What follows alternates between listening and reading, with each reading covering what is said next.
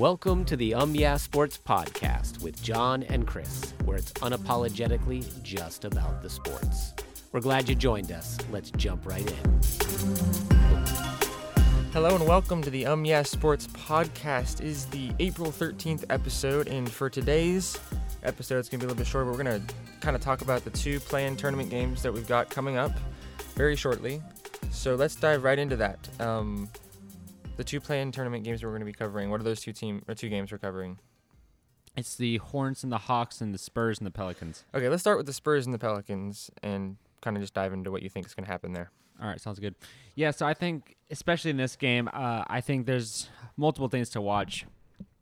In particular, the Spurs have this situation where they can definitely be beat in a lot of ways, but the Pelicans, like we talked about multiple times on this podcast, have these two groups of teams. They have the Jackson Hayes and Valanciunas-led squad of five, and then they've got the McCollum-led squad of five as well. And both of these squads have their own kind of, I want to say, pros and cons of each.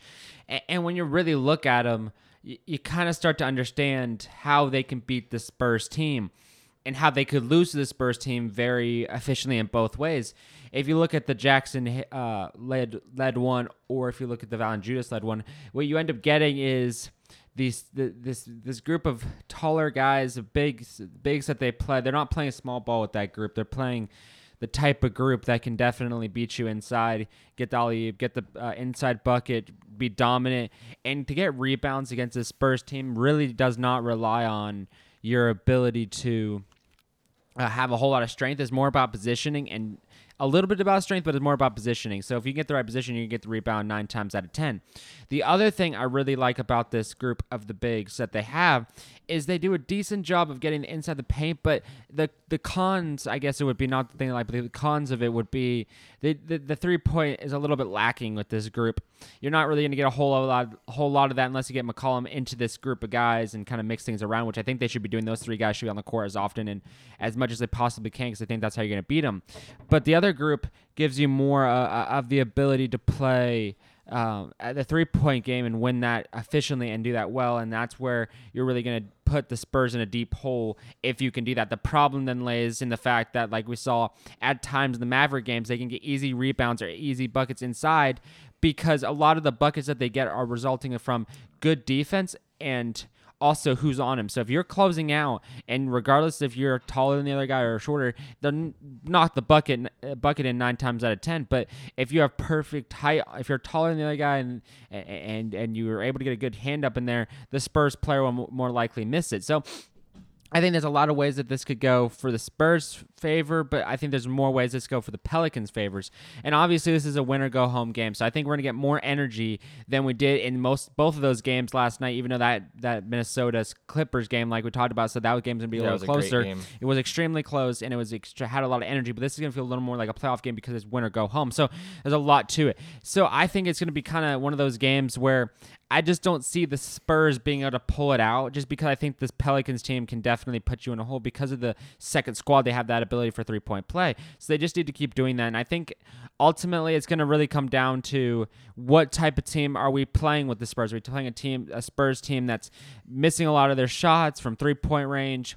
Are they fouling a lot? Are they struggling to get inside? Are they getting a lot of their shots blocked? All that stuff. If that's happening, then that's pretty good representation of the fact that the Pelicans are going to win. But if this Pelicans team is struggling with guarding the shot and they're playing their other and the front guys, Hayes and Jackson Hayes and Valanciunas are getting into a lot of foul trouble, like we saw with the Timberwolves, and you got to start questioning some things. But the last few games that I've watched, the Warriors and then against the Mavericks, I'd say there's a template there.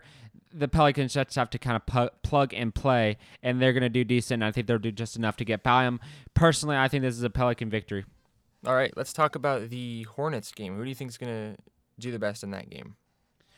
See, this game's a little more complicated because the results of this game are really not going to come to you until the fourth quarter, because the Hawks are a good three-pointing team, and we know that, but we also know at times they can start out ice cold from behind the arc, and it takes time to get warm, and it takes getting to the line, it takes fouling, it takes getting inside, playing the dirty work, getting the buckets, getting warm and getting loose, and then start kicking back out to the perimeter, and then you get hot. And usually that takes multiple quarters. So if that's what's going to happen here, then I think this Hornets team can keep it close, because the only reason that the Heat won against this Hornets team is because their perimeter shooting was enough to leg out the perimeter shooting and the inside buckets of the Hornets. And the Hornets, we know, live in the paint. That's where they make their money. That's when they make the most money. That's really where they're at.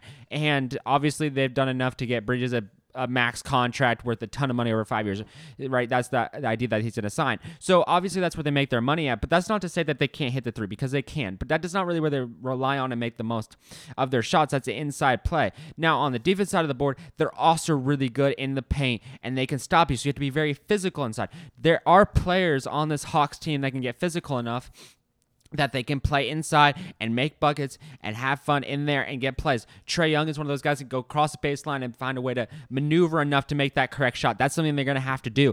But they're also going to make sure the three-point shot is dropping from the very beginning. And more than likely, that's not going to happen for them. That's going to probably going to end up being something that's going to happen a lot later on.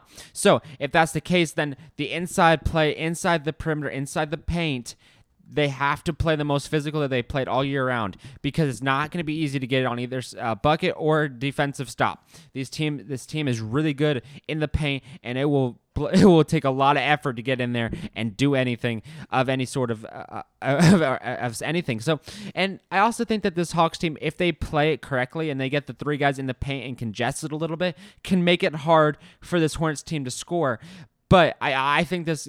Like I said, I think the meat of the action is going to come in the fourth quarter. Late fourth quarter, we're going to get to the point where we're going to have to really be on the edge of our seats, because we're not going to see the winner. It's not going to be clear-cut like the Spurs-Pelicans game. So ultimately, I wish this was a game that these guys were 7 and 8th spot, because I think that both teams are going to play really well, and if they're given a second opportunity, they would probably have made it in. Unfortunately, that's then the bottom part, so it's win or go home. So I think the physicality level is just going to be through the roof. I think both are going to put on an absolute show from the three-point line, but they're going to play in their strengths. I think Trey Young is going to start out early. He's going to try to get that perimeter shot going, and that's going to be something that's going to make his money on. That's going to be really exciting, because he's probably going to knock down a vast majority of them. But I think also the Hornets are going to waste zero time getting into the paint, scoring, and making your life miserable in there. And so it's just really going to come down to, when do the Hawks get hot? Do they get hot at the end of the game, way too late? Or do they get hot at a reasonable time, and they start to get hotter and hotter and hotter and hotter until the very end, and then they just blow the socks off the game and the building explodes with excitement? So really, there's a lot of options for this game, and there's a ton of ways for things to go very wrong for both teams. So ultimately, it's really just going to come down to who gets hot at the very end of the game.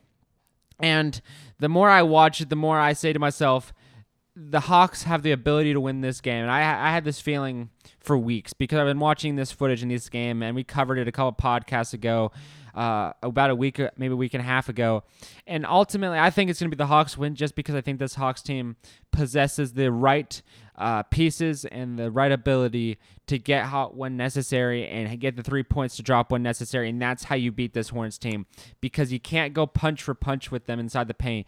They'll leg you out and they will win, just because I feel like they're a more physical team inside the paint than we're used to in the NBA, when everyone's after the 3-point play. They really can do that, but that's where they're dwelling. That's where they're at. So personally, close game. I mean, it's hard to do like a prediction for these, but I think it's going to probably win by a Trae Young three-pointer at the very end. That's just how this thing looks based off all the film. It sounds like it's going to be a really exciting game. I'm looking forward to being able to watch that one, and also wait to the fourth quarter to see the final results. So. Yes. All right, so your predictions are, let's just go through them again to see the two teams that we're predicting are going to win. It's going to be the Hawks and the Hawks and the Pelicans. All and right. Also, the games last night, I mentioned this, right now my record's 1-1 because Timberwolves decided...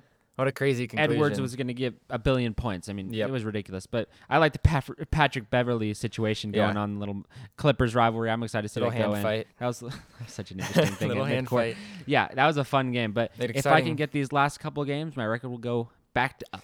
Yep, an exciting play-in tournament so far. So we'll have to see how these games go. Excited to catch up on those. Yeah, for sure. So a shorter episode this time, but we'll be back on Friday with more news, and whatever happened tonight, we'll be able to kind of cover that. And so, looking forward to the games tonight. Absolutely.